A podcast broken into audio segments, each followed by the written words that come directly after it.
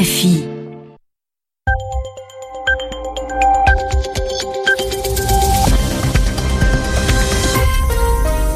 Vous écoutez bien Radio France Internationale, il est 22h à Paris, 16h à Caracas, 20h en temps universel.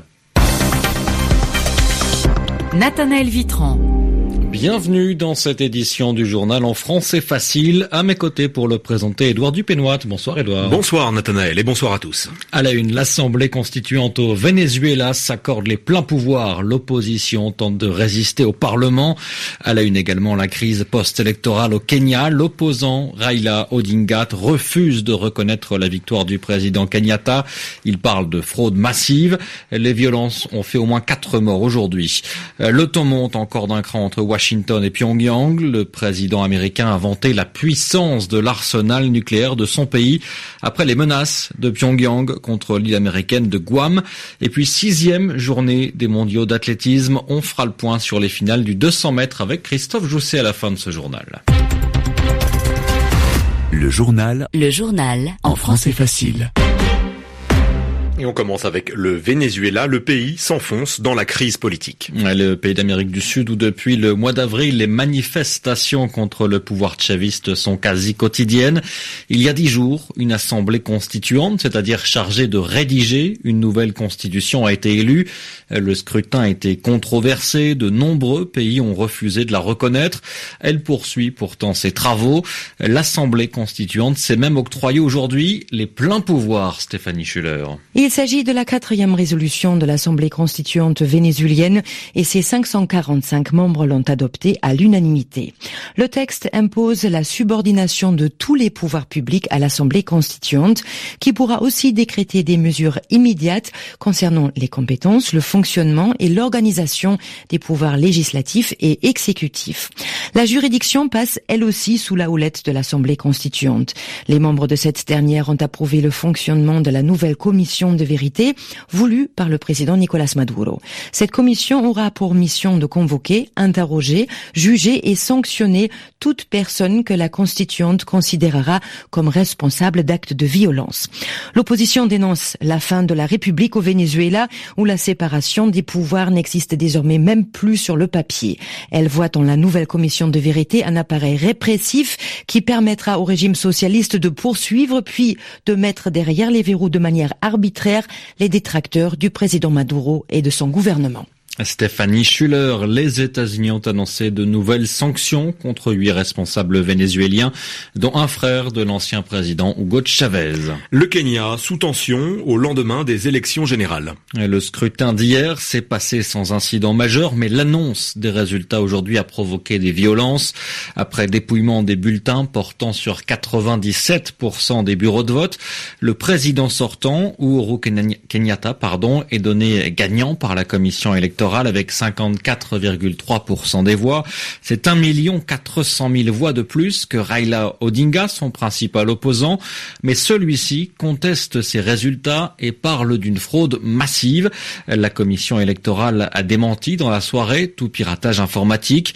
Les violences et les affrontements entre forces de l'ordre et contestataires ont fait au moins 4 morts aujourd'hui. L'enquête sur de possibles ingérences russes dans la dernière présidentielle américaine se poursuit aux États-Unis. Et on apprend aujourd'hui aujourd'hui que la police américaine a perquisitionné le domicile de l'ancien directeur de campagne de Donald Trump, Paul Manafort. C'est de lui qu'il s'agit, a confirmé cette information. Les agents du FBI ont emporté avec eux des documents.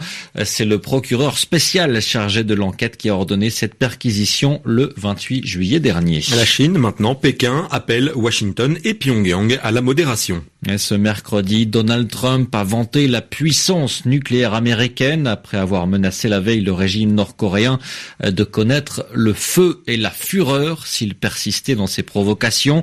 Le régime de Kim Jong-un avait lui-même menacé d'attaquer les bases américaines de l'île de Guam dans le Pacifique.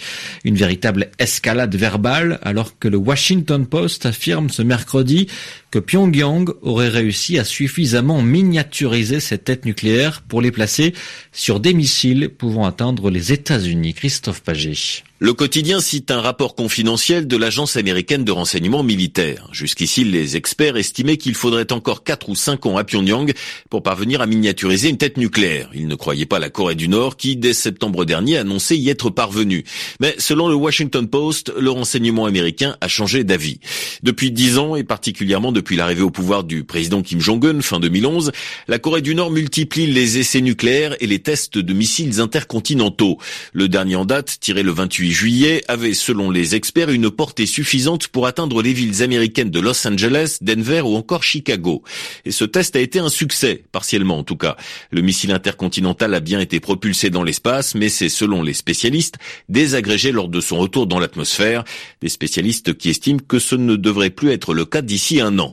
Selon les responsables américains, Pyongyang progresse beaucoup plus vite que prévu. Déjà le mois dernier, un rapport revoyait à la hausse le nombre d'ogives nucléaires dont la Corée du Nord dispose au moins 60 et non plus 20 à 25 comme estimé jusque-là. Christophe Paget. En Iran, quatre hommes et deux femmes arrêtés pour avoir enseigné la Zumba. Oui, la Zumba, c'est une danse. Les gardiens de la Révolution parlent carrément de réseau qui faisait la promotion des danses occidentales. Apparemment, c'est un motif d'arrestation dans la République islamique. Les femmes du groupe en particulier sont accusées d'avoir dansé en public sans voile. 29 migrants maintenant ont perdu la vie au large du Yémen. Et 22 autres sont perdus disparus. C'est ce qu'indique l'Office international des migrations. D'après des responsables de l'organisation, les passeurs auraient contraint 120 passagers de l'embarcation à se jeter à l'eau.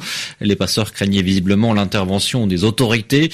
Toujours d'après l'OIM, les victimes étaient en majorité de très jeunes hommes, 16 ans en moyenne, venus de Somalie et d'Éthiopie. Un homme arrêté à la mi-journée sur l'autoroute A16 dans le nord de la France. Il s'agit de l'auteur présumé de l'attaque à la voiture bélier de ce matin à Levallois-Perret, près de Paris. Six militaires de l'opération Sentinelle qui patrouillaient dans un quartier de la ville ont été blessés.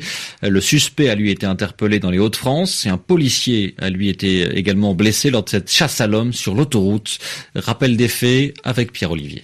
L'interpellation a été très mouvementée. En fin de matinée, la BMW noire qui a servi à attaquer les militaires à Levallois-Perret est localisée sur l'autoroute A16 grâce notamment à son GPS intégré. Alors que le suspect roule en direction de Calais vers le nord de la France, la police crée une simulation d'embouteillage sur l'autoroute à 230 km de Paris. L'objectif est d'obliger la BMW lancée à vive allure à ralentir pour pouvoir intercepter son conducteur. Mais en tentant d'échapper à ce ralentissement, l'homme perd le contrôle de son véhicule et semble avoir un mouvement suspect comme pour sortir une arme. Les policiers ouvrent alors le feu et l'individu s'écroule sur le sol. Il sera touché à cinq reprises et transporté dans un état jugé sérieux à l'hôpital. Au total, 300 membres des forces de l'ordre ont participé à son arrestation.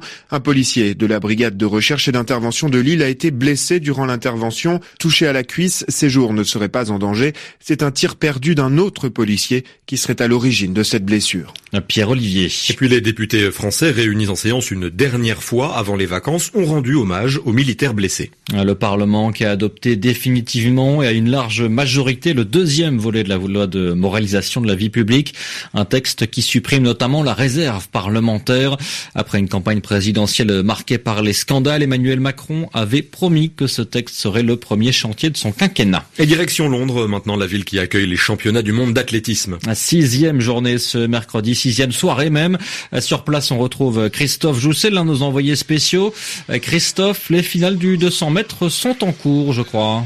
Les demi-finales du 200 mètres, effectivement, sont en cours. Il y en a trois courses à suivre et deux ont déjà été courues.